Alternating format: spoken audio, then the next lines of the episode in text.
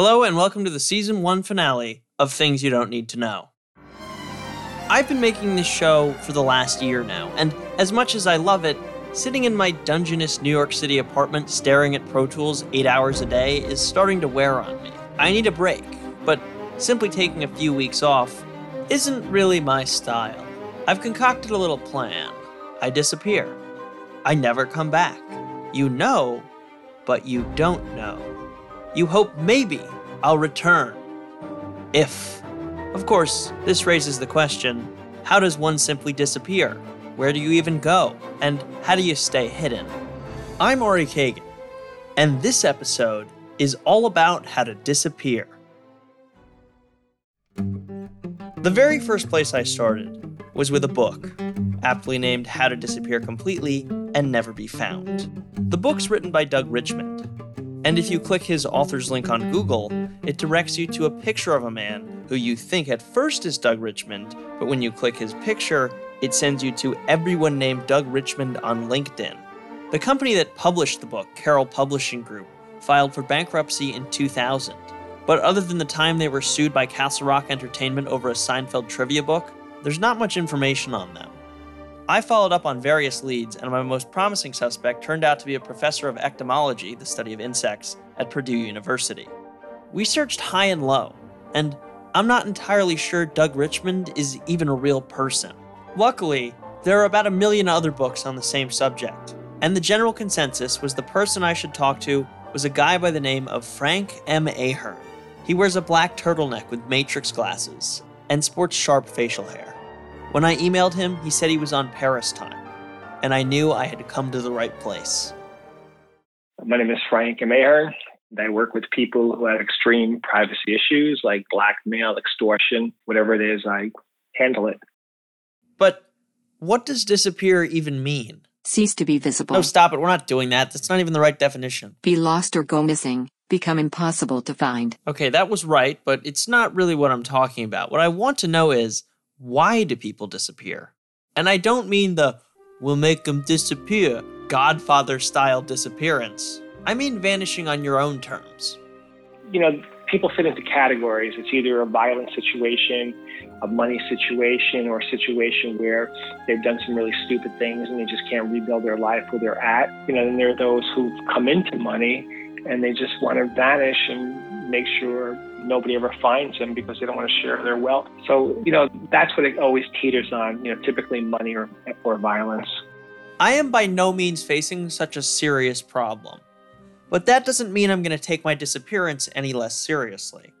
Uprooting your whole life and going somewhere new where you don't know anyone is hard to say the least. So if you want your disappearance to be successful, you need to plan ahead. What is the first thing you do if you're going to disappear? Well, I mean, there are things you really need to think about and know in advance. You know, number one, I mean, how are you going to earn a living? You know, where are you going to go? Is it safe? Can you acclimate there? You know, and it's different for different people. Some people have means and it's no problem. Other people, you need to figure out are they going to work off the book somewhere as a house painter, gardener, you know, whatever it may be. So you really have to do like this pre disappearing sort of situation. I've decided to earn a living with Bitcoin, or more accurately, live off my Bitcoin. It's untraceable, it's secure, and with every day that goes by, it gets closer to mass utilization. I bought $100 of it this morning, and I expect that to hold me over until I'm at least 50 years old. Okay, so now that we figured out how I'm going to survive, what's the next step? Well, you need to set up shop before you get there. You know, if you're going to pick up and disappear to Wyoming, maybe you get a Wyoming corporation or have somebody get a Wyoming corporation for you, and the corporation, you know, gets an apartment for you, sets up utilities. This way, you have a place to go to, and that apartment is not in your name. I've just realized that I should probably change my company from Ari Kagan LLC to something else. The idea to be disappeared is to be a virtual entity per se. And then what you need to do is how am I going to get from point A to point B, creating the least amount of footprints or making sure that whoever's looking for me can't trace me. And how difficult is that? Very simple. I mean, I, I could load up some prepaid debit cards and a prepaid phone and contact an Uber to pick me up on some location, some street corner, and they can drop me off in whatever location. There's really no trace of Frank Ahearn contacting that Uber. It's just a prepaid debit card and a prepaid mobile phone doing that. And then from there, I could find a ride share. You know, like look online, people who are looking to share gas money and travel, and I can hop in their car with them and go to that point to my destination. I, I, didn't get on a plane, I didn't get on a boat, I didn't get on a train, I didn't go to train stations or airports with cameras. But even then, with every day that passes, this gets harder and harder. Earth has over a billion security cameras monitoring round the clock, which makes disappearing without a trace for any extended period of time nearly impossible. Well, let me just clarify. There's always a trace and there's always a footprint. You know, the ideas of vanishing without a trace just don't exist. You'll be spotted eventually, which is terrible news for someone as famous and instantly recognizable as myself. If you do have a certain amount of notoriety, you know, you have to find a location where that notoriety is not going to be an issue. And the truth is, you can't take someone like, you know, The Rock and disappear him. All right, so I've done some prep work. I've planned my escape, and all that's left is to not be found.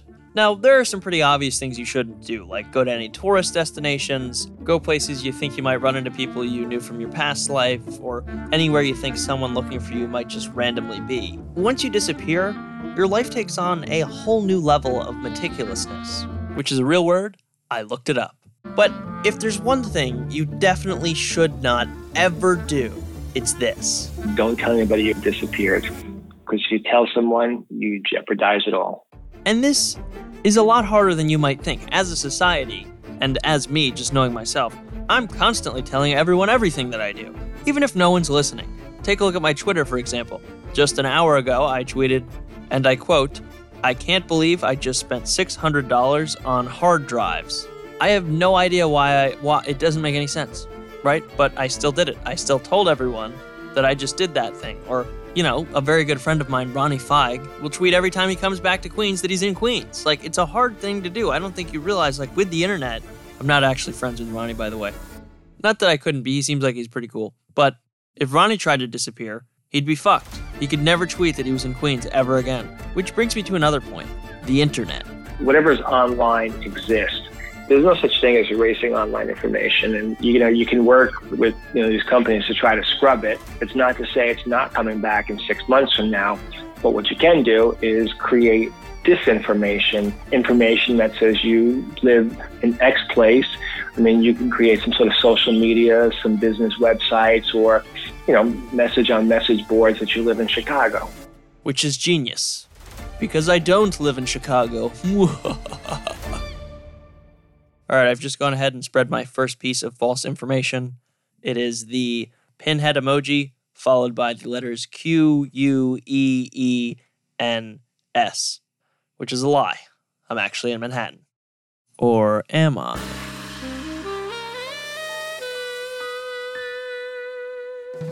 What about a fake identity of some kind? Fake identities don't necessarily work, but you can have a fake background you know, instead of being Frank Ahearn, privacy consultant, I could be, you know, Frank Ahearn, who's a writer and writes blogs. You know, I, you, part of the thing is when you, you are disappeared, you have to have a story to tell, whether it be the bartender, your neighbors. So you have to create some sort of information about yourself that will not lead to your real identity. Because if you meet people and you don't share with them, you'll create curiosity and they'll start looking. When we return, I look into someone who disappeared nearly a hundred years ago. Do you ever wonder how celebrities order food? Like, is Sarah Paulson a Diet Coke or a regular Coke girlie? Some peasant Coke? No. Or how does Sofia Vergara order a pizza? No, no, no tomatoes. I cannot eat tomatoes. tomatoes? Yes. Are you cool mushrooms? Not really. Okay. If these are the details you need, and I know you do, I have the podcast for you. I'm Jesse Tyler Ferguson, and on my podcast, Dinners on Me, I take some notable friends of mine out to dinners in Los Angeles and New York City. Listen wherever you get your podcasts. That thing was delicious. The final phase of my research was looking into actual people who disappeared. So for this next bit, we enter the mystery zone. I'm here with my sister Sophie. Say hi, Sophie. What do you mean? Hi, so no. Just say the fucking line. It says right there, hi, Sophie. That's your line. Say it. Hi, Sophie. Very good. Okay, see, that wasn't that hard. My sources tell me you like a good mystery story. Is that true? Stephanie Soo's my girl. Shout out to the Stephanie Soo podcast. She's not scary, but yeah, I love true crime. Well, you're in luck because today we are looking into the case of Judge Joseph Force Crater. I've picked this case specifically for this episode because I have a lot of things in common with him. Not only do we both live in New York City, but we're both famous. He was a New York Supreme Court Justice, and he was also known for being a dapper dresser. Point being, it's hard for people like us to vanish because we dress so well that we stand out. You'll be so missed if you're oh, gone. Oh, thank you. Thank you. All right, let's get into it. Joseph Force Crater was born in Easton, Pennsylvania on the 5th of January, 1989. That's not relevant to the story at all, but every true crime mystery podcast starts by telling you where the person was born. Joseph attended Lafayette College and then Columbia University for law.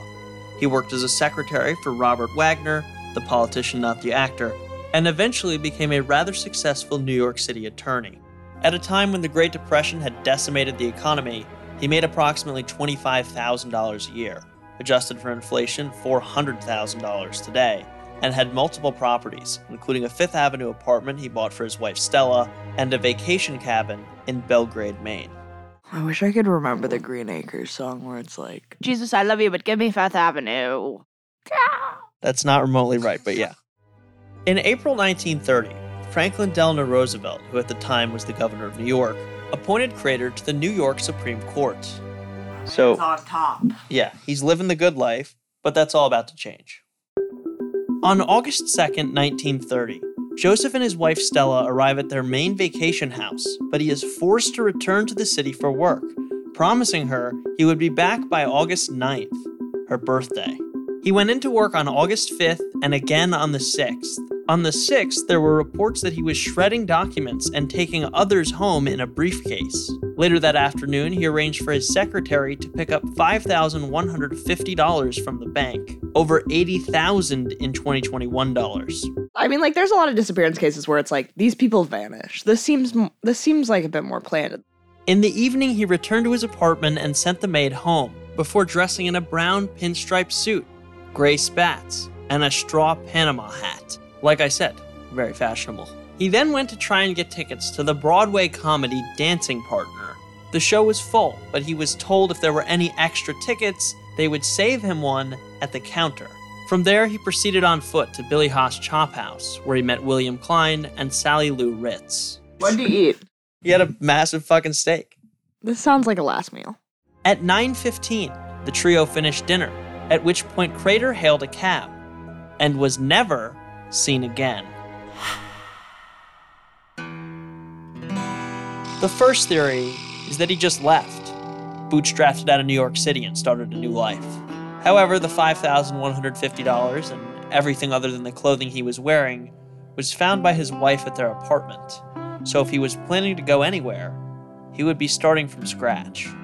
That being said, six years later, he was spotted out in California by gold prospector Lucky Black Blackett, who told the LAPD the judge had introduced himself by name and said, In one more year, I will be legally dead.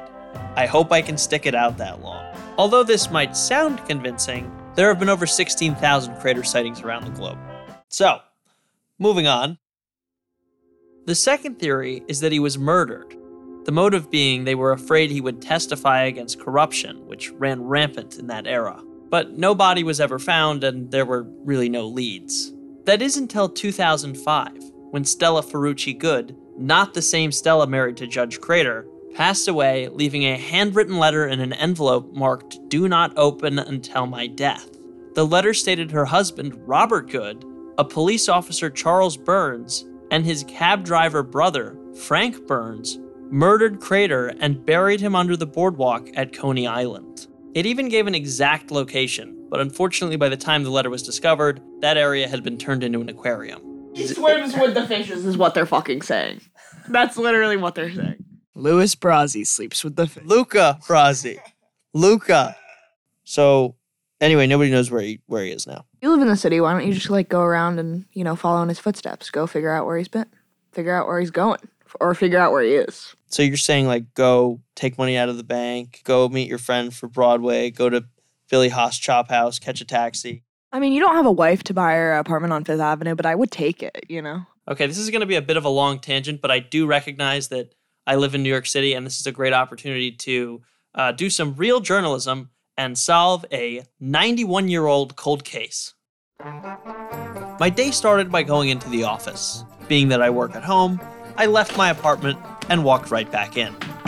Then I shredded some papers, trying to get rid of some stuff. Let me keep a few for my briefcase. All right, now I'm gonna get some money out of the bank.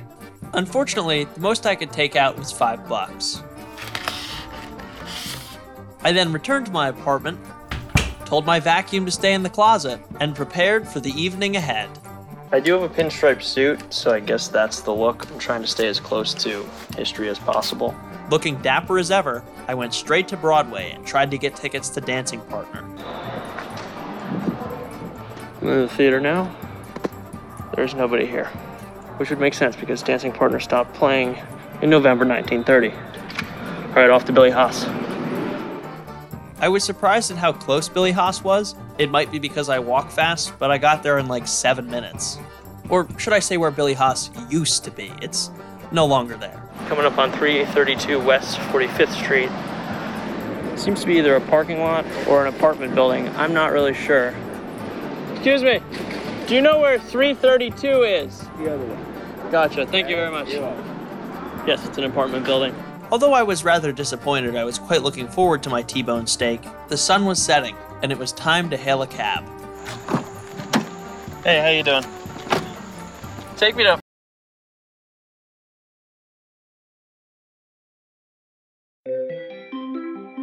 This is Harry, uh, the producer of the podcast, and it's my obligation to tell you that Things You Don't Need to Know is a Hyperobject and Three Uncanny Four production.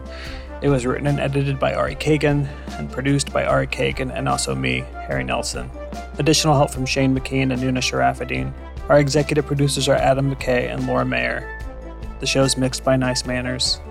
Subscribe on Apple Podcasts, Stitcher, Spotify, or wherever you enjoy listening. And uh, write a review if you like the show. It would really help us out and maybe convince Ari to come home. This has been Harry Nelson. We'll be back next season. Thanks for listening. Bye.